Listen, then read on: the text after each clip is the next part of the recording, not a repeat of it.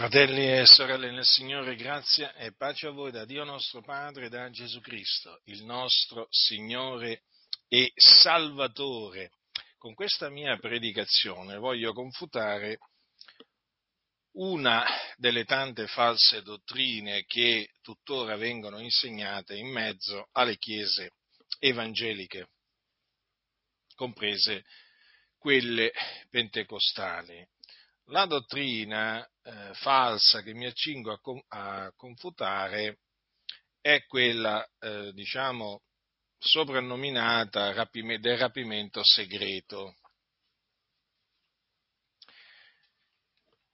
E questo soprannome, eh, questa falsa dottrina, se l'è preso perché questa falsa dottrina suddivide la venuta del Signore eh, Gesù Cristo in due fasi.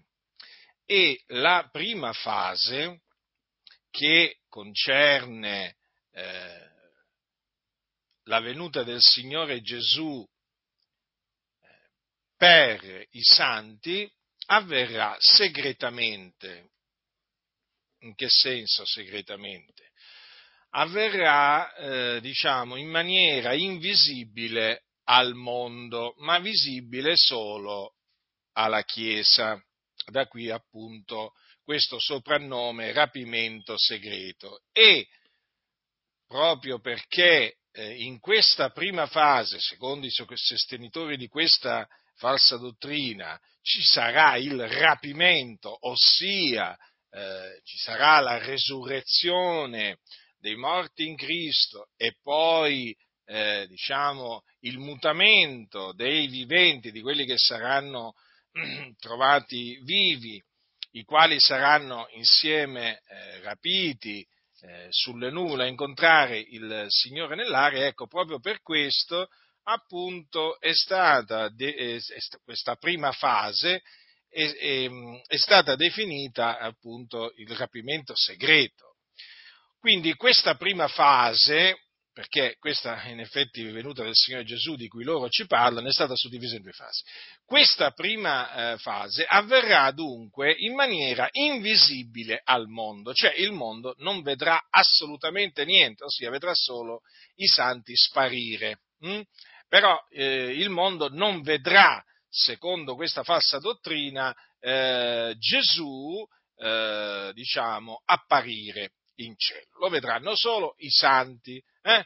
Quindi sarà in effetti un rapimento segreto, sempre naturalmente secondo i sostenitori eh? di, questa, di questa menzogna. Appunto è stata suddivisa la venuta del Signore Gesù da costoro in due fasi. La seconda fase sarà la venuta del Signore Gesù con i suoi santi, cioè dopo alcuni anni, hm, sette anni, eh, Gesù appunto tornerà o verrà con i suoi santi e allora eh, poggerà i suoi piedi sulla terra e inizierà il regno millenario. Quindi la seconda fase coinciderà con l'inizio del millennio. Ora, stando così le cose, costoro sostengono che la Chiesa non sarà perseguitata dall'anticristo. Cioè, in sostanza, loro dicono no, ma guardate, state tranquilli fratelli, perché quando l'anticristo sarà manifestato, la Chiesa sarà già con il Signore in cielo a festeggiare le nozze dell'agnello. Quindi tranquilli, andrà tutto bene. Nel senso, eh, diciamo, ce la faremo a scampare, va, in sostanza, non, non terrorizzatevi, non abbiate paura, state tranquilli perché eh, saremo, diciamo, preservati da questa grande tribolazione che piomberà sulla faccia della terra. Eh? Ora, confesso naturalmente l'ho già fatto altre volte, però torno a farlo perché comunque sia, potrebbe esserci qualcuno che è la prima volta che mi sente confutare questa falsa dottrina, confesso che i primi tempi, dopo la mia conversione, per un certo periodo di tempo, professai anch'io il cosiddetto rapimento segreto. E proprio perché professavo questa menzogna, io dicevo Gesù può tornare anche questa notte. Sì, perché stando così le cose, cioè eh, appunto in base eh, a questa falsa dottrina, eh, cioè Gesù per i suoi può venire in qualsiasi momento. Eh? Ci sono certi predicatori che addirittura dicono anche persino mentre io sto predicando in questo momento. Considerate un po' voi. Quindi praticamente danno la venuta del Signore per imminente. Eh? E anch'io naturalmente mi ero accodato, eh? mi ero aggiunto a questo grande numero di ignoranti, perché confesso veramente che ero nell'ignoranza pure io, e io mi ero unito al grande numero degli ignoranti che ripetevano eh, a pappagallo, Gesù può tornare anche questa notte, lo sai tu. E appunto così cercavo un po' di mettere un po' di, di paura al mio, al mio, interlocutore quando lo evangelizzavo, eh, tirando in ballo pure questo rapimento segreto. Che volete, fratelli del Signore? Avevo, ero, ero un ventenne, o meglio, anche meno, meno, di un ventenne, perché io quando mi sono convertito nel, nell'80, nell'83, nell'estate dell'83, praticamente avevo, avevo 19 anni, un po' più di 18 anni, non avevo ancora compiuto, eh, non avevo ancora compiuto 19 anni praticamente. Ero un diciottenne e, mm, e quindi mi sono convertito mi sono convertito nell'83, quindi poco dopo che mi ero eh, diplomato all'Istituto Tecnico Commerciale di Luino e eh, veramente proprio in, quella, in, quell'estate lì, pochi, po- poche settimane dopo in Inghilterra, mentre ero in Inghilterra il Signore, il Signore, mi salvò. E naturalmente, siccome che sono stato salvato in un ambiente dove veniva predicato eh, il, il rapimento segreto, pure io, diciamo, ho aderito a questa, a questa falsa dottrina, che devo dire a quel tempo non sapevo che fosse una falsa dottrina, anche perché quando uno viene salvato dal Signore, cioè, non ci pensa minimamente che i pastori lo possano ingannare, ma no, ma quando mai? Uno pensa che tutto quello che dicono i pastori è verità, eh, perché uno ha in mente eh, diciamo, è convinto che il pastore gli dica solo e sempre la, eh, la verità e quindi non pensa minimamente eh, a, ingannare, a, ingannare, i fedeli. Naturalmente mi sono sbagliato grandemente anche, anche in questo. E quindi mi sono naturalmente unito a tutti coloro che ripetevano Gesù può tornare anche questa notte. Dopo che, dopo, diciamo, quando ho cominciato a studiare le scritture, questo è avvenuto eh, dopo che finì il servizio militare, eh, cosa, cosa accadde? Accadde che io volli iniziare proprio a studiare la seconda venuta del Signore Gesù. ma perché se ne parlava, eh, perché in quel periodo se ne parlava molto nelle chiese, capito? Venivano fatti studi biblici durante la settimana, era in effetti uno degli argomenti negli anni Ottanta, me lo ricordo, anche prima che io mi convertissi, eh, la seconda venuta del Signore Gesù era un argomento diciamo, trattato molto dalle, dalle, chiese. E naturalmente io sapevo che veniva insegnato questo rapimento segreto, questa venuta di Gesù che poteva arrivare in qualsiasi momento e quindi mi procurai un libro molto famoso allora, eh, che praticamente penso che ce l'avessero un po' tutti i credenti, eh, il libro è, era un, un libro di René Pachet, e proprio trattava esclusivamente questa, la dottrina della venuta del Signore Gesù, ossia della seconda venuta del Signore Gesù. E eh, naturalmente io che cosa feci? Cominciai a leggere questo libro, ma a leggerlo per studiarlo e eh, confrontavo quello che appunto diceva l'autore con le scritture. Cioè io esaminavo le scritture per vedere se le cose che diceva René Pace eh, stessero così, perché io avevo ed ho tuttora piena fiducia nella Sacra Scrittura. Allora, ma non, era, non, è, non fu il solo libro che io eh, naturalmente eh, in, esaminavo sulla venuta del Signore, ce n'erano anche altri, però erano libri inglesi, cioè scritti in inglese, che comunque trattavano sempre gli ultimi, gli ultimi giorni, gli eventi degli ultimi tempi e quindi anche la venuta del Signore Gesù e naturalmente erano tutti concordi appunto in questa suddivisione della venuta del Signore Gesù in due fasi. E allora io, naturalmente, dato che volevo conoscere tutto quello che diceva la scrittura in merito alla venuta del Signore Gesù, io proprio, eh, diciamo, mi immersi nello studio di questa, di questa dottrina. Ma che cosa avvenne? Che cosa avvenne? Considerate appunto che adesso avevo un po' più di vent'anni, avvenne che mh, io più studiavo eh, il libro di René Paché, perché quello era praticamente il libro di riferimento, e più male mi faceva la testa.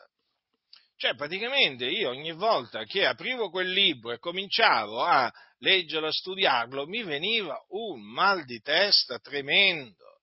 Ma non solo, andavo in confusione, non ci capivo più niente praticamente, perché andavo a vedere tutti i versetti della scrittura che lui, che lui citava per avvalorare il cosiddetto rapimento segreto, ma io dicevo, ma dove non c'è questo rapimento segreto nella Bibbia? Ma cosa mi vuole fare credere questo? Dicevo tra me e me. Allora pregavo il Signore, pregavo il Signore, ma fino a che, eh, diciamo, eh, ho preso il libro di Pasce e poi anche gli altri e li ho messi da parte. E ho detto no, questa dottrina non la posso accettare alla luce di quello che dice la Sacra Scrittura. Perché esaminando le Sacre Scritture giunsi proprio alla conclusione che questo rapimento segreto era un'invenzione umana io ancora non conoscevo la storia, diciamo, del, di questa falsa dottrina. Diciamo, è stato solo un po' di anni fa che, diciamo, l'ha presi, perché è una dottrina, è una, è una, una dottrina nuova, non, non era insegnata dagli apostoli. Però, quando appunto ehm, dovevo, diciamo, eh, leggere questi libri, io mi sentivo male, sentivo un turbamento profondo, sentivo una confusione, una confusione, sentivo, vedevo che io piombavo nella confusione, o meglio, mi accorgevo che l'autore mi voleva fare piombare nella confusione. Ma appunto investigando le scritture giunse alla conclusione che questo rapimento segreto non esisteva. Perché non esiste? Proprio non esiste. E quali furono le, eh, le, parole della scrittura? Veramente dobbiamo sempre lodare il Dio, fratelli, per la sacra scrittura, perché ha voluto farci pervenire gli scritti sacri che sono ispirati da, da Lui e che veramente sono una lampada al nostro piede, una luce sul nostro sentiero e quando appunto si segue quello che dice la scrittura non si piomba in, in alcuna confusione. Allora, quali furono le parole che, eh, diciamo, eh, mi fecero, le parole della Sacra Scrittura, che mi fecero rigettare proprio eh, il rapimento segreto, sono le parole che Paolo rivolse ai santi di Tessalonica nella sua seconda epistola in particolare diciamo i primi, i primi 12, 12, versetti del secondo capitolo, che adesso, mi, eh, che adesso vi leggerò, ma oltre a questi dodici, diciamo, voglio, voglio leggervi praticamente tutto, tutto il capitolo. Eh? Seconda quindi epistola di Paolo ai santi di Tessalonica, Capitolo 2. Or fratelli, circa la venuta del Signore nostro Gesù Cristo e il nostro adunamento con Lui, vi preghiamo di non lasciarvi così presto travolgere la mente, né turbare sia da ispirazioni, sia da discorsi, sia da qualche epistola data come nostra, quasi che il giorno del Signore fosse imminente. Nessuno vi tragga in errore in alcuna maniera, poiché quel giorno non verrà se prima non sia venuta l'apostasia e non sia stato manifestato l'uomo del peccato, il figlio della perdizione, l'avversario, colui che si innalza soprattutto quello che è chiamato Dio, o d'oggetto di culto, fino al punto da porsi a sedere nel Tempio di Dio, mostrando se stesso e dicendo che egli è Dio.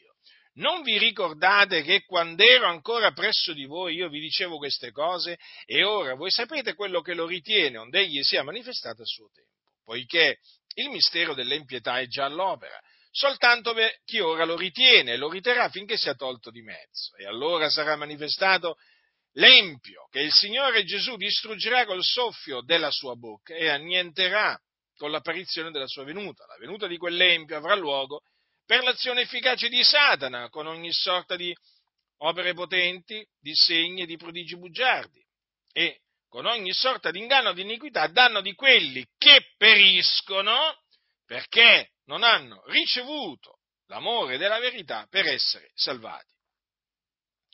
E perciò il Dio manda loro efficacia d'errore onde credono alla menzogna, affinché tutti quelli che non hanno creduto alla verità, ma si sono compiaciuti nell'iniquità, siano giudicati. Ma noi siamo in obbligo di rendere del continuo grazie di voi a Dio, fratelli amati dal Signore, perché Dio fin dal principio vi ha eletti a salvezza mediante la santificazione nello Spirito e la fede nella verità. A questo egli vi ha pure chiamati per mezzo del, no- del nostro Evangelo, onde giungiate a ottenere la gloria del Signore nostro Gesù Cristo. Così dunque, fratelli, state saldi e ritenete gli insegnamenti che vi abbiamo trasmessi sia con la parola sia con una nostra epistola. Or, lo stesso Signore nostro, Gesù Cristo, e il Dio nostro Padre, che ci ha amati e ci ha dato per la sua grazia una consolazione eterna e una buona speranza, consoli i vostri cuori e vi confermi in ogni opera buona e in ogni buona parola. Dunque, eh, l'Apostolo Paolo, scrivendo ai santi di Tessalonica circa la venuta del Signore Gesù, li volle rassicurare e li volle anche distogliere da eh, ragionamenti vani eh, che venivano trasmessi ai santi secondo i quali il giorno del Signore era imminente. Quindi c'erano quelli che sostenevano che il giorno del Signore stesse proprio per sopraggiungere. Ma l'Apostolo Paolo sapendo che il giorno del Signore non, è, non era imminente, li esortò proprio a non lasciarsi travolgere la mente, a non farsi turbare da ispirazioni, da discorsi e fino anche da qualche epistola data come epistola apostolica. E gli ordinò questo, nessuno vi tragga in errore in alcuna maniera. Quindi questo è un ordine, è un ordine naturalmente che io vi trasmetto. Nessuno, fratelli del Signore, vi tragga in errore in alcuna maniera. Il giorno del Signore non è imminente come lo presentano i sostenitori, i predicatori del rapimento segreto, perché loro presentano il giorno del Signore per imminente. No, non è imminente, perché quel giorno non verrà se prima non sia venuta l'apostasia e non sia stato manifestato l'uomo del peccato, il figlio della perdizione, l'avversario, colui che si innalza soprattutto quello che è chiamato Dio d'oggetto di culto. L'uomo del peccato è l'anticristo. Allora, prima di proseguire con la spiegazione di queste parole, voglio fare una premessa che è fondamentale, essenziale, al fine, diciamo, di confutare il rapimento segreto. Ora, quando Paolo dice quel giorno non verrà se prima non sia venuta l'apostasia e non sia stato manifestato l'uomo del peccato, a quale giorno si riferisce? Si riferisce al giorno del Signore. E infatti poco prima eh, parla appunto qua, quando, ne parla, lo cita, quando dice quasi che il giorno del Signore fosse imminente. Ma in che cosa consisterà il giorno del Signore? E sempre Paolo risponde a questa domanda consisterà nella venuta del Signore nostro Gesù Cristo e nel nostro adunamento con Lui. Ecco, questo è di fondamentale importanza capirlo.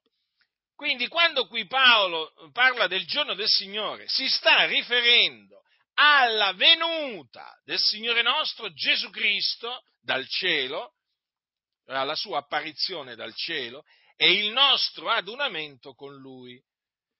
Questo che cosa significa? Che nel giorno del Signore Gesù apparirà dal cielo e ci sarà l'adunamento degli eletti con Lui nell'aria, sulle nuvole.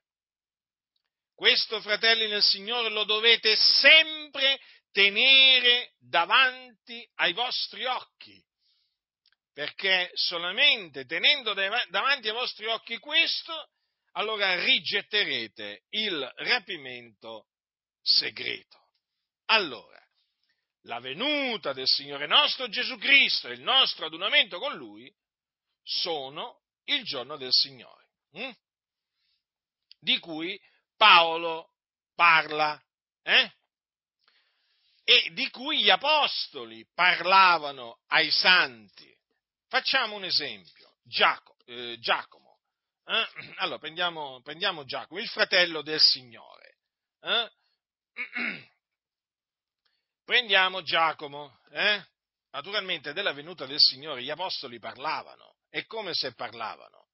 Pietro, Giovanni, tutti hanno parlato, eh, tutti gli apostoli hanno parlato della venuta del Signore. E ne ha parlato pure Giacomo, eh, il eh, fratello del Signore, che comunque non si presenta come apostolo, eh? ci tengo a dirlo, lui quando diciamo, si presenta dice servitore di Dio e del Signore Gesù Cristo. Quindi, quindi, non sto dicendo che Giacomo era un, un, un apostolo del Signore, eh? era un servitore di Dio e del Signore Gesù Cristo. Allora Giacomo, il fratello del Signore, che cosa, che cosa dice? Dice verso, diciamo, eh, la fine della sua epistola queste parole. Siate dunque pazienti, fratelli, fino alla venuta del Signore. Poi dice anche la venuta del Signore è vicina. Quindi la venuta del Signore che veniva presentata eh, alla Chiesa antica era appunto eh, la stessa venuta, di cui parla Giacomo, era la stessa venuta del Signore di cui parlava l'Apostolo, l'Apostolo Paolo. La venuta del Signore nostro Gesù Cristo e il nostro adunamento con Lui. Sì, perché quando Gesù verrà, noi saremo adunati con Lui o radunati con Lui. Ecco perché appunto Paolo eh, parla del nostro adunamento con Lui. Adunamento con Lui eh, che Gesù annunziò, predisse quando rispose a una domanda a una domanda dei suoi discepoli. Quando avverranno queste cose? Quale sarà il segno della tua venuta e della fine dell'età presente? Ecco, in questa risposta che troviamo al capitolo 24 di Matteo, ad un certo punto Gesù dice quanto segue. O subito dopo l'afflizione di quei giorni il sole si oscurerà e la luna non darà il suo splendore e le stelle cadranno dal cielo e le potenze dei cieli saranno scrollate. E allora apparirà nel cielo il segno del fiol dell'uomo ed allora tutte le tribù della terra faranno cordoglio e vedranno il fior dell'uomo venire sulle nuvole del cielo con gran potenza e gloria. E manderà i suoi angeli con gran suono di tromba a radunare i suoi eletti dai quattro venti, dall'un capo all'altro dei cieli. Notate, fratelli nel Signore, come Gesù rispose a una domanda precisa concernente la sua venuta.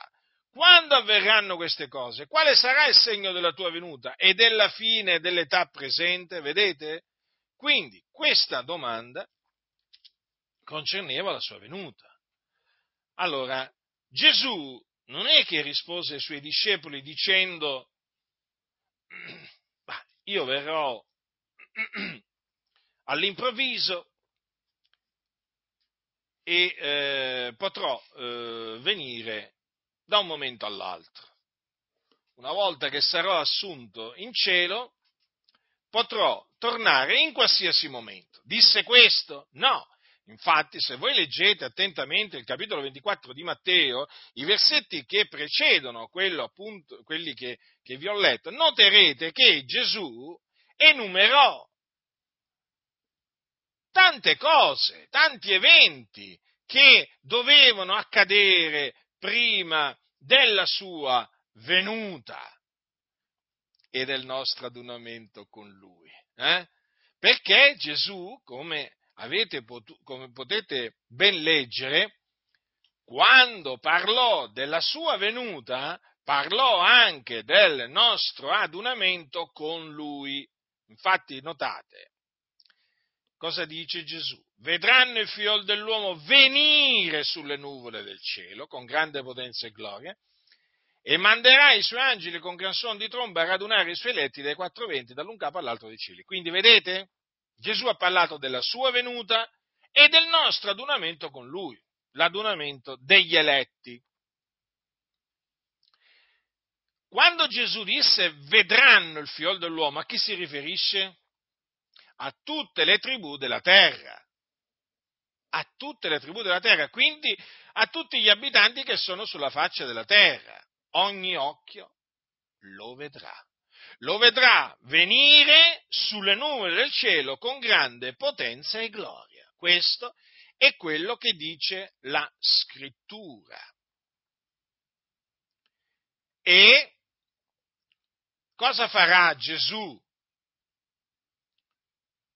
mentre verrà sulle nuvole del cielo, manderà i suoi angeli con grande suono di tromba a radunare i suoi eletti dai quattro venti. È chiaro allora che l'Apostolo Paolo non ha fatto altro che confermare le parole di Gesù perché ha, chiamato, ha, detto, ha parlato della venuta del Signore nostro Gesù Cristo e del nostro adunamento con Lui. Quello è il giorno del Signore. Ora, se ogni occhio vedrà il figliol dell'uomo venire sulle nuvole del cielo in quel giorno, quando ci sarà il nostro adunamento con Lui, è evidente, fratelli nel Signore, che quando Gesù verrà e noi saremo radunati con Lui, ogni occhio vedrà tutto ciò. Ed è giusto che sia così. Dio l'ha stabilito e io sono d'accordo con quello che Dio ha stabilito, ci mancherebbe altro. Dio è savio di cuore, Dio è grande, per cui Dio è verace, Dio ha fatto ogni cosa bella a suo tempo. È una follia non essere d'accordo con Dio. Beati coloro veramente che accettano quello che dice Dio. senza mettere assolutamente in discussione quello che Dio dice, senza dubitare mai di quello che Lui dice, perché Dio non può mentire. Perciò chi ha fiducia in Lui, state tranquilli che non sarà giammai confuso. Dunque, il nostro radunamento con Lui avverrà quando Gesù verrà sulle nuvole del cielo con grande potenza e gloria. L'Apostolo Paolo ai santi di Tessalonica, però, nella sua, nella sua, prima epistola, parlando della venuta del Signore Gesù, dice queste parole. Poiché questo vi diciamo per parola del Signore, che noi viventi, quali saremo rimasti fino alla venuta del Signore, non precederemo quelli che si sono addormentati, perché il Signore stesso, con potente grido, con voce d'arcangelo e con la tromba di Dio, scenderà dal cielo e i morti in Cristo risusciteranno i primi. Poi noi viventi che saremo rimasti verremo insieme con loro rapiti sulle nuvole a incontrare il Signore nell'aria. E così saremo sempre col Signore. Consolatevi dunque gli uni gli altri con queste parole. Avete notato Paolo che cosa dice? Noi viventi, quali saremo rimasti fino alla venuta del Signore. Quindi quando Gesù verrà ci sarà proprio il nostro adunamento con Lui. Infatti che cosa dice? Noi viventi non precederemo quelli che si sono addormentati, perché il Signore stesso, con potente grido, con voce d'arcangelo e con la tromba di Dio, scenderà dal cielo e i morti in Cristo risusciteranno i primi. Quindi ecco che cosa avverrà nel giorno del Signore i morti in Cristo risusciteranno i primi, poi noi viventi, notate, poi. Quindi c'è un ordine stabilito da Dio. Poi noi viventi, che saremo rimasti, hm, verremo insieme con loro rapiti sulle nuvole a incontrare il Signore nell'aria. Ecco appunto che in quel giorno si compirà, si adempirà il nostro adunamento col Signore Gesù ed è un adunamento che avverrà sulle nuvole, sulle nuvole, fratelli del Signore. Ci rendiamo conto che giorno glorioso che sarà per gli eletti? Mm? Avete presente quando si viaggia in aereo? Non tutti hanno viaggiato in aereo, io ho viaggiato qualche volta ma molti, molti, molti, molti anni, molti anni fa.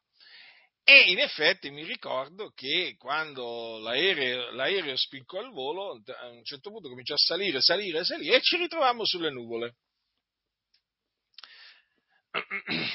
Anzi, proprio il, l'aereo proprio buca le nuvole e poi va al di sopra no, delle, delle lune, se non ricordo male. Eh. Comunque, si vede no, eh, che appunto c'è l'aereo sopra e poi le nuvole, le nuvole sotto. Allora considerate un po' voi in quel giorno, eh, noi, fratelli del Signore, ci ritroveremo sulle nuvole, eh, sulle nuvole, perché là saremo rapiti, sulle nuvole, a incontrare il Signore nell'aria. Sì, perché ci sarà questo incontro glorioso con il Signore, Gesù Cristo sarà veramente un giorno glorioso, meraviglioso. E noi quel giorno lo aspettiamo con, eh, con pazienza, con fede, perché sappiamo che quel giorno verrà.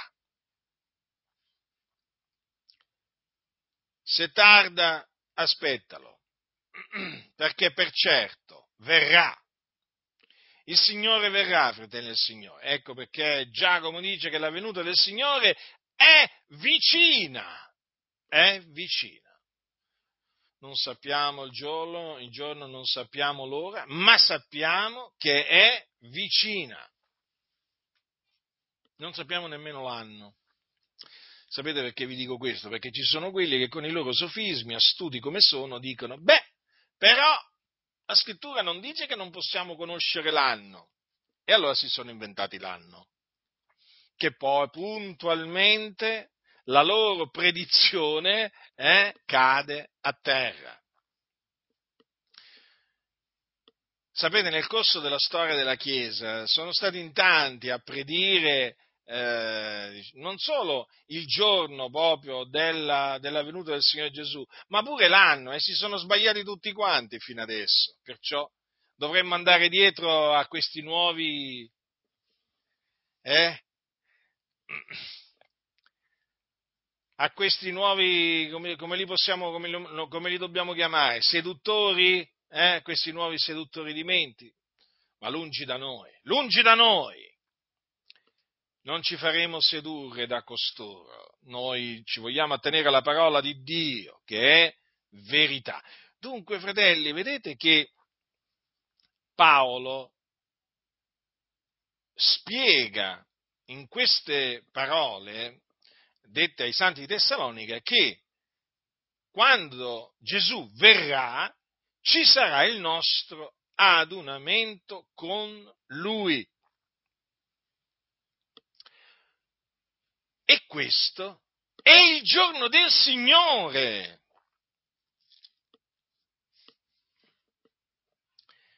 È il giorno del Signore. Ogni occhio lo vedrà, tutte le tribù della terra faranno cordoglio, lo vedranno. Io credo a quello che ha detto Gesù. Lo voglio ribadire con forza. Tut, allora tutte le tribù della terra faranno cordoglio e vedranno il figlio dell'uomo venire sulle nuvole del cielo con gran potenza e gloria. Quindi io credo fermamente che quello che ha detto Gesù si adempirà, che, che ne dicano quelli che non credono che la Bibbia eh, sia la parola di Dio. Sapete, molti ormai nelle chiese non credono che la Bibbia sia la parola di Dio. Dicono che la Bibbia contiene la parola di Dio, poi naturalmente lo stabiliscono loro quello che è parola di Dio e quello che non è parola di Dio. E io so benissimo, so benissimo, le conosco benissimo le loro, le loro menzogne. Eh? E le loro menzogne hanno come scopo quello di, eh, diciamo, fare rigettare l'Evangelo di Cristo ai, ai santi. Non date ascolto ma nemmeno per un momento a quelli che vi dicono che la Bibbia contiene la parola di Dio. Eh? Non dategli assolutamente ascolto, sono dei cianciatori, dei ribelli, dei seduttori di menti. E oramai ci potete mettere tutti, tutte le denominazioni ci potete mettere, perché oramai non c'è denominazione, eh, almeno io qui in Italia non conosco una denominazione evangelica, compresa una denominazione pentecostale, che crede che la Bibbia sia la parola di Dio. Perché c'è sempre qualcosa, eh? Eh, qualcuno dirà, ma come? Nel loro credo ufficiale, lasciate perdere il loro credo ufficiale che fumo negli occhi. Nella pratica non credono che la Bibbia sia la parola di Dio. Non ci credono. Ve lo posso assicurare questo. Perché quando poi ci parlate, ci parlate, vi rendete conto che non ci credono. E non credono a questo, e non credono a quest'altro, e non credono a quest'altro. Tant'è che a un certo punto dici, ma com'è possibile che questi nel credo ufficiale dicono noi crediamo che la Bibbia la parola di Dio, è eh, la regola della nostra condotta e così via, no? Sono tutte parole messe lì per ingannarvi io l'ho sperimentato sulla mia pelle, io queste cose le ho accertate, non mi invento niente. Ma ormai ci sono pastori che in linea teorica dicono di credere nella guarigione divina, ma loro non credono nella guarigione divina. Loro credono nella scienza, nei medici e così via, ma non credono nella guarigione divina dicono dal pulpito noi crediamo che Dio non cambia, poi quando ci parli, una volta che scendono dal pulpito, ti rendi conto che loro non credono che Dio non cambia, perché loro predicano un Dio cambiato, mutato. Fratelli nel Signore, esaminate sempre alla prova dei fatti, mettete alla prova quello che costoro dicono, perché quello che vi dicono dal pulpito poi non corrisponde a quello che essi vivono o realmente credono, sono tutte parole così dette per ingannarvi, per ingannarvi. Noi crediamo, noi crediamo, noi crediamo. Eh? Come quando vi dicono noi crediamo in tutto l'Evangelo, poi quando ci parli ti accorgi che loro credono in tutto tranne che nell'Evangelo, non sanno nemmeno cosa sia l'Evangelo, o ti accerti che loro credono in tutt'altro Evangelo. Quindi esaminate proprio, proprio i fatti i fatti, fratelli, perché i fatti parlano, parlano, parlano, eh? E io mi lascio persuadere dai fatti. Le loro parole, i loro discorsi ormai li conosco a memoria, a memoria. Sono discorsi falsi, finti, come finto il loro sorriso. Ma li vedete quando sorridono questi? Eh? Sono ma così finti, manco il sorriso è sincero, manco il loro sorriso è sincero, sono finti. Questi se vi possono veramente rovinare, distruggere, lo fanno proprio volentieri, loro godono nell'ingannarvi, quello che ancora molti non capiscono, e che questi eh? Questi sedicenti pastori che hanno il diploma, che hanno i titoli, prendono piacere a ingannarvi. Prendono piacere nel vedervi che andate dietro le menzogne, le loro favolette, e si dispiacciono invece se vi vedono che seguite la verità e se vi vedono che credete a tutto quello che sta scritto. Sapete come vi chiamano nel momento in cui voi, diciamo, mostrate di credere in tutto quello che sta scritto, fanatici, esagerati, estremisti, talebani evangelici e così via, e così via. È lì che si capisce che costoro non credono che la Bibbia sia la parola di Dio, eh? ma infatti poi credono nell'evoluzione. Eh? Figuriamoci, nell'evoluzione, in quella menzogna, eh, diciamo, nata nelle logge massoniche eh? una delle tante menzogne. Quindi questi non credono che la Bibbia sia la parola di Dio. Metteteli alla prova. Metteteli alla prova. Eh? in privato, davanti a testimoni, e vi renderete conto la, la, quante cose questi non credono. Ma fratello, ma questo era, sai, solo per quel tempo. Ma sai, fratello, questa era un'idea, era una, opinione del profeta Isaia o del profeta Naum, capito? Poi sai, la società si è evoluta, eh? il pensiero dell'uomo si è evoluto, quello era un pensiero arcaico, sai, loro erano legati a una determinata mentalità antica, superstiziosa, credevano addirittura che Dio fosse un vendicatore. Fratello, noi non crediamo che Dio sia un vendicatore. Ah, quindi non credono che la Bibbia sia la parola di Dio. Eh sì, eh sì. Sapete, io all'inizio mi facevo questa domanda, ma dicevo, ma come mai questi dicono che la Bibbia è la parola di Dio, poi ci parli e rigettano quello che sta scritto. Io questa cosa qui mi faceva veramente, non, non mi faceva dormire come si suol dire, ma io dicevo, ma com'è possibile? Allora ho capito, ho capito, una cosa molto semplice, che sapete all'inizio eh, certe cose, certe cose non, non le pensi nemmeno. E poi però il tempo passa, il tempo passa, e allora ti cominci a fare delle domande e, e le risposte le devi trovare. Allora ho trovato la risposta. Costoro sono dei bugiardi. Eh sì. Dicono di credere che la Bibbia sia la parola di Dio, poi alla prova dei fatti non ci credono. Non ci credono. E accusano coloro che invece credono che ogni scrittura è ispirata da Dio e quindi parola di Dio, eh? di essere fanatici, esagerati, estremisti. Quella è gente incredula, ascoltatemi, è gente incredula, quelli non credono, non credono in Dio, non credono in quello che dice Dio, loro credono in quello che dice la televisione, in quello che dicono, eh, diciamo, eh, i giornalisti, ma quelli però naturalmente di regime, loro credono in quello che dicono gli storici di regime, gli scienziati di regime, insomma, loro credono alle menzogne. Oh, ma la verità non ci possono credere, è più forte di loro, non ci possono credere. Ma no, ma io non posso credere a questo. Come non puoi credere a questo? Beh, allora se sei un incredulo, non credi a Dio. Hm?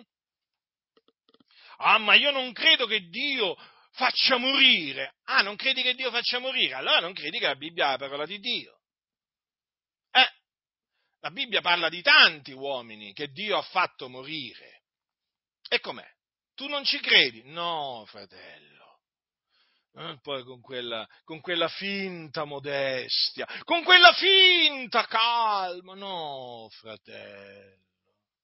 Con quell'aria paternalistica No, fratello, noi crediamo che Dio è amore. Ma in quale Dio credete? Razza di ipocriti, ma voi siete parenti stretti degli scribi e dei farisei e dei sadducei. Ma voi non avete niente degli apostoli, ma niente, siete increduli.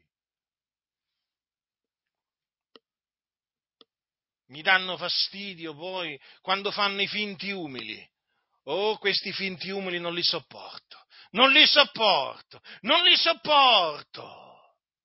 E ho incontrati eh, di questi finti umili. Sono quelli che poi, quando li sgridi, ti dicono, fratello, il frutto dello spirito. e pace, dolcezza, ma certo che il frutto dello Spirito è pace e dolcezza, ma ci mancherebbe altro. Eh? Però Gesù, quando entrò nel Tempio, fece una sferza di cordicelle e cacciò tutti fuori. Il principe della pace fece questo. Eh? Quindi, eh, Gesù non aveva il frutto dello Spirito? Eh? E ditelo, e ditelo che in quella circostanza Gesù perse la pazienza. E ditelo, razza di ipocriti, perché poi è quello che voi pensate veramente. Eh? Massa di massoni. Eh? Ditelo che Gesù perse la pazienza. Dis, ditelo chiaramente che Gesù in quella circostanza perse la pazienza. Eh? Non manifestò il frutto dello Spirito. Eh? eh, non lo dite, però lo pensate. Siete ipocriti, finti questi si sono veramente dimenticati chi è Gesù, questi non sanno nemmeno chi è Gesù. Questi appena li sgridi, d'altronde la scrittura dice, riprendi e sgrida, e io sgrido. Ah, ti dicono, fratello, sii umile, sii paziente, vedo che hai perso la pazienza. No, non ho perso proprio la pazienza. Io mi adiro come giusto che sia, davanti alle vostre falsità, alle vostre ipocrisie, mi adiro e mi continuerò a adirare e a riprendervi, a sgridarvi, perché siete una massa di ipocriti, finti! Avete ingannato intere generazioni con quel sorrisino finto, con quella finta umiltà. Ma adesso il Signore ha risvegliato quelli che dovevano essere risvegliati. E adesso adesso, adesso, adesso è iniziata una nuova era per voi, eh? l'era dello svergognamento perpetuo. Dovunque vi trovano, dovunque vi vedono, vi svergognano, massoni, finti, falsi. Fanno bene i fratelli quando vi incontrano a dirvi siete massoni. Fanno bene perché lo siete. Vi eravate nascosti bene, devo ammetterlo, eh? eh ma, ma voi, dato che non credete in Dio, non avevate tenuto conto che poi Dio vi avrebbe svergognati. E quindi, fratelli nel Signore, per tornare all'argomento della mia predicazione, quindi noi crediamo in quello che dice la parola di Dio, la Sacra Scrittura è la parola di Dio. Quindi quel giorno è il giorno del Signore e in quel giorno ci sarà la venuta del Signore nostro Gesù Cristo e il nostro radunamento con Lui. Ora, quel giorno, cosa dice l'Apostolo Paolo? Non verrà se prima non sia venuta l'apostasia e non sia stato manifestato l'uomo del peccato. Allora, cosa significa questo? Che prima che Gesù appaia dal cielo, dovranno verificarsi l'apostasia, che è l'abbandono della fede da parte di credenti, hm? quindi molti credenti abbandoneranno la fede, apostateranno dalla fede, e poi dovrà eh, esserci la manifestazione dell'uomo del peccato, cioè eh, del, del, dell'anticristo, che noi sappiamo deve venire. Lo spirito dell'anticristo è già nel mondo, ma l'anticristo deve venire. E naturalmente eh, l'anticristo proprio appunto sarà manifestato, quindi sarà manifesto, dirà, mostrerà se stesso, dirà che è Dio, quindi poi ricordatevi sempre che non ci sarà possibilità di sbagliarsi nell'identificare l'anticristo, perché? Perché dice che la venuta di quell'empio avrà luogo per l'azione efficace di Satana con ogni sorta di opere potenti, di segni e di prodigi, di prodigi bugiardi. Poi basta leggere il capitolo e aggiunge Paolo anche con ogni sorta di inganno di iniquità. E poi basta leggere il capitolo 13 dell'Apocalisse per rendersi conto appunto come sarà manifesto proprio quando, quando verrà l'anticristo. Non è che ci sarà possibilità di sbagliarsi. Anche perché poi l'anticristo sarà coadiuvato dal falso profeta. Quindi, prima del giorno del Signore devono verificarsi queste cose. Eh, per cui eh, è chiaro che queste parole distruggono proprio eh, la falsa dottrina, della, che, la, la falsa dottrina che suddivide la venuta del Signore Gesù in due fasi. Lo capite da voi stessi, fratelli. Perché appunto, proprio perché poi quando Gesù apparirà dal cielo, che cosa avverrà? Che Gesù eh, distruggerà l'anticristo col soffio della sua bocca, lo annienterà con l'apparizione della sua venuta. Capite? E quindi il giorno del Signore coinciderà con la distruzione, con l'annientamento dell'anticristo. E siccome che sappiamo da quello che dice la Sacra Scrittura che questo lo troviamo scritto nel capitolo 16 dell'Apocalisse, che alla bestia che sale dal mare, che è appunto l'anticristo, le fu dato di far guerra ai santi e di vincerli, eh, chiaramente sappiamo che l'anticristo per tutto il tempo che dovrà manifestarsi e operare sulla terra, farà guerra ai santi e ne metterà a morte molti. Non tutti, perché appunto poi alla venuta del Signore Gesù ci saranno i santi che saranno trovati viventi, poi noi viventi che saremo rimasti. Vi ricordate questa, questa parola dell'Apostolo Paolo? Eh?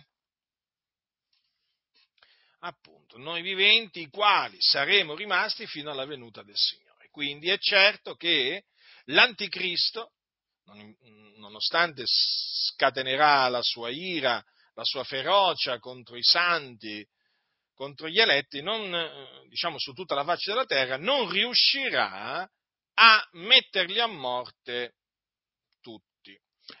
questo è stabilito da Dio, fratelli del Signore, quindi state tranquilli che le cose avverranno esattamente come stanno, come stanno scritte. Quindi la Chiesa sarà perseguitata dall'Anticristo. E dato che la Chiesa sarà perseguitata dall'Anticristo, la Chiesa si deve preparare, deve essere sempre pronta, perché sarà una dura persecuzione quella che l'anticristo scatenerà contro i santi dell'Altissimo. Quindi la dottrina che suddivide la venuta del Signore Gesù in due fasi è falsa. è una menzogna. Appunto vi stavo dicendo che le parole che mi convinsero, le parole bibliche, che mi convinsero molti, molti anni addietro, stiamo parlando della seconda metà degli anni Ottanta, durante i miei studi, su, diciamo sulla venuta del Signore Gesù, le parole che mi convinsero che il rapimento segreto non poteva essere vero, non era vero, furono queste. Quel giorno non verrà se prima non sia venuta l'apostasia e non sia stato manifestato l'uomo del peccato. Devo dire a tale proposito anche questo, l'ho detto altre volte, ma comunque, anche se, anche se ripeto talvolta le stesse cose, voi non vi annoiate, lo so, fratelli del Signore, che in questi ultimi anni proprio la dottrina del rapimento segreto ha ricevuto veramente un colpo durissimo. Ho saputo che adesso ci sono tanti, diciamo, eh, di questi funzionari di Stato, no? io li chiamo così, i pastori delle denominazioni, eh, in particolare quelli che appartengono alle denominazioni che hanno fatto l'intesa con lo Stato, che praticamente tacciano sul rapimento segreto. Non dicono più dal pulpito come facevano una volta, con quell'arroganza, con quella spavalderia, non dicono più Gesù può tornare anche questa notte, non lo dicono più, non lo dicono più. Alla luce degli eventi attuali non gli esce più questa espressione e men che meno gli esce l'altra espressione. Eh? Ci vediamo domenica prossima, fratelli, eh? se il Signore non torna prima. Mm? Ve la ricordate questa espressione? Beh, si sente sempre di meno, eh? sono tutti preoccupati, sono tutti preoccupati. Addirittura, addirittura qualche tempo fa, ma mica tanto tempo fa, eh? Stiamo parlando appunto in questi ultimi due anni, nel mezzo di questi, diciamo, due, ultimi due anni, eh? Praticamente eh, io mi ricordo eh, mi ricordo che proprio circolavano, eh, diciamo, eh, ragionamenti tipo è iniziata la grande tribolazione. Pensate, lo dicevano quelli che fino al giorno prima avevano creduto nel rapimento, nel rapimento segreto, nel cosiddetto rapimento segreto. Siamo nella grande tribolazione, l'anticristo è imminente, sta per manifestarsi. Ma io, naturalmente, conoscendo, conoscendo le scritture e anche la storia del movimento pentecostale, chiaramente sapevo che, diciamo, sarebbe stata l'ennesima falsa, falsa affermazione. Di fatti così, no? a chi, mi, a chi mi diceva, ma fratello, ma non credi che siamo già nella grande tribolazione? Dicevo, calma che non siamo nella grande tribolazione. Dov'è l'anticristo? Dicevo, dov'è l'anticristo? E quindi eh, bisogna stare calmi, fratelli e sorelle, quando avvengono eh, determinate cose, eh, bisogna rimanere calmi e guardare sempre al Signore e alla Sacra Scrittura, non farsi prendere dall'ansia, non farsi, pre- non farsi turbare, eh? Dovesse scoppiare una guerra, dovesse scoppiare un'altra cosiddetta pandemia, dico cosiddetta perché sapete, no, come queste, sapete come sono queste pandemie, no? Mm. Avete capito che pande- di che pandemie, di che pandemia sto, sto parlando? Eh? State tranquilli, state fiduciosi nel Signore. Eh? Non andate dietro a quelli che poi cominciano veramente a predicare, um, cioè a dire che l'anticristo, l'anticristo ormai è sulla terra, siamo nella grande tribolazione e Gesù è proprio alle porte, ma alle porte nel senso che veramente sta per tornare lì, lì per lì. No, state attenti, fratelli, perché in questi errori sono caduti tanti nel corso, nel corso, nel corso del tempo. E appunto vi stavo dicendo che il Signore ha fatto sì che, eh, diciamo, questa menzogna del rapimento segreto ricevesse un durissimo colpo in questi ultimi due anni in particolare. Già aveva ricevuto un colpo piuttosto duro, ma in questi, in questi ultimi due anni devo dire che veramente ha ricevuto un colpo durissimo. Tant'è che ve l'ho detto adesso ormai, quelli che proprio prima credevano nel, nella menzogna del rapimento segreto, praticamente eh, a un certo punto si sono messi a credere all'altra menzogna, che siamo nella grande tribolazione, perché poi succede così. Spesso ci sono dei credenti che fa, fanno questo, lasciano una menzogna per abbracciarne un'altra. Ma state tranquilli, State calmi, fiduciosi nel Signore, non vi fate prendere da paure, da ansietà, da ansietà varie, non vi fate travolgere la mente, quasi che il giorno del Signore fosse imminente. Sapete quello che deve avvenire prima di quel giorno, quindi fidatevi di quello che sta scritto. Guardate che nel corso della storia della Chiesa di, ci sono stati momenti peggiori di quelli che abbiamo vissuto in questi ultimi due anni. Credetemi, credetemi, fratelli. Quando per esempio scoppiò la prima guerra mondiale e quando scoppiò la seconda guerra mondiale, ma altro che adesso. Ma quelli furono veramente momenti oltremodo terribili. Eppure anche a quel tempo ci furono quelli che naturalmente cominciarono a dire che oramai era venuta la fine del mondo e che Gesù era lì per lì per tornare. Sì, nell'ambiente evangelico, compreso quello pentecostale, eh? dove si diceva addirittura proprio apertamente tra i fratelli che Mussolini era l'anticristo che, che, che deve venire. Quindi, per quello vi dico queste cose, state calmi, fiduciosi nel Signore continuate ad aspettare la venuta del Signore Gesù, però con pazienza, eh? non vi fate travolgere la mente, né turbare sia da ispirazioni, da discorsi. Eh? Vi dico queste cose, fratelli del Signore, affinché nessuno vi seduca con vani ragionamenti, perché veramente ci sono di quelli che eh, si fanno prendere, si fanno travolgere la mente, ecco, perché proprio è l'espressione giusta si fanno travolgere subito la mente. Eh? da qualche evento di portata mondiale, insomma, mm, da qualche evento catastrofico. Ma guardate che nella storia della Chiesa di eventi, di momenti, diciamo, catastrofici ce ne sono stati tanti. Eh? Adesso vi ho menzionati questi, questi due, no? della prima e della seconda guerra, della seconda guerra eh, mondiale. Peraltro, peraltro, il movimento pentecostale era già sorto, era già sorto eh, e si stava sviluppando, eh, sia quando eh, diciamo, è scoppiata la prima eh, guerra mondiale, sia quando è scoppiata la seconda guerra mondiale, era proprio nel pieno dello sviluppo. Eppure anche lì ci furono predicatori che ingannarono tanti, eh, dando proprio il giorno del Signore per imminente. Vedete, vedete, gli errori? Gli errori poi si ripetono nella storia della Chiesa, si ripetono. Eh? Io vi dico questo, fratelli Signore, affinché abbiate veramente la vostra mente concentrata sulla venuta del Signore Gesù e il nostro adormento con Lui, ma in base, in accordo a quello che dice la Sacra Scrittura.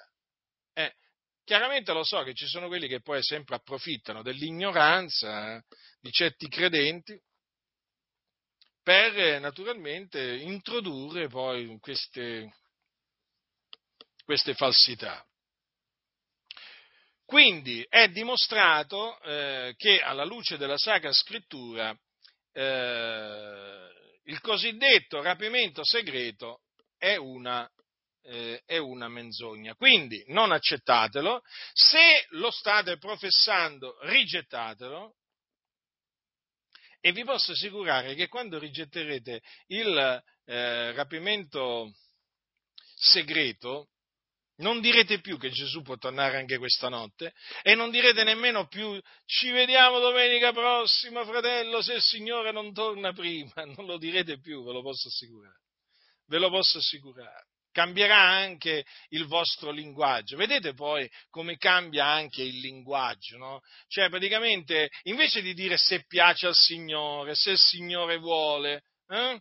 se il Signore lo permette, no, se sono inventati, se il Signore non torna prima. Ma sì, perché questo praticamente è ciò che ha partorito la, la, menzogna del rapimento segreto. Vedete, le menzogne poi partoriscono altre o generano altre menzogne.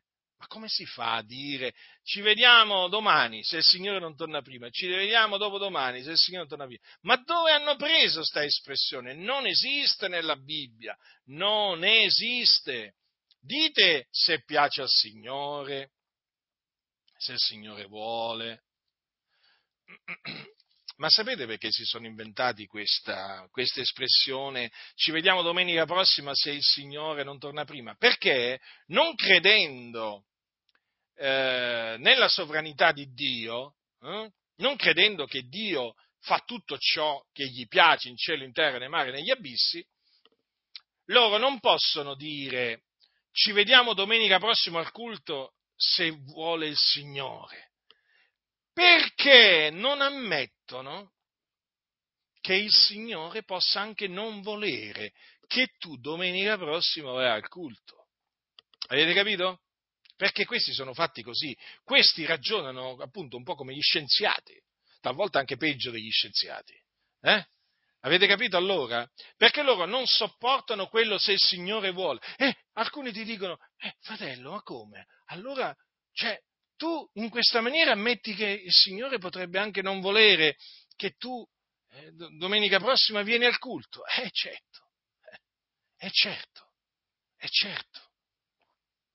Sì, sì. E come? Ma questi non possono capire, ma questi non possono capire. Tu a questi gli puoi parlare, gli puoi citare tutti i versetti della scrittura. Non ci credono, non ci credono. Cioè, se non ci credono, non ci credono, eh? Eh, poi anche quando poi gli racconterai il Signore non ha voluto che io andassi al culto quella domenica e poi gli spieghi le ragioni, eh, gliele spieghi, loro non ci credono. Non ci credono perché non credono che Dio regna. Non credono che il Dio ha fatto ogni cosa per uno scopo. Non credono che da lui dipenda, dipende chi erra e chi fa errare. Non ci credono. E quindi hanno dovuto togliere quel se il Signore vuole, eh, perché per loro, sapete, dire se il Signore vuole ci vediamo domenica prossima, è per loro. È come offendere Dio. Capite? Questi non hanno capito niente, le cose stanno così, fratelli del Signore.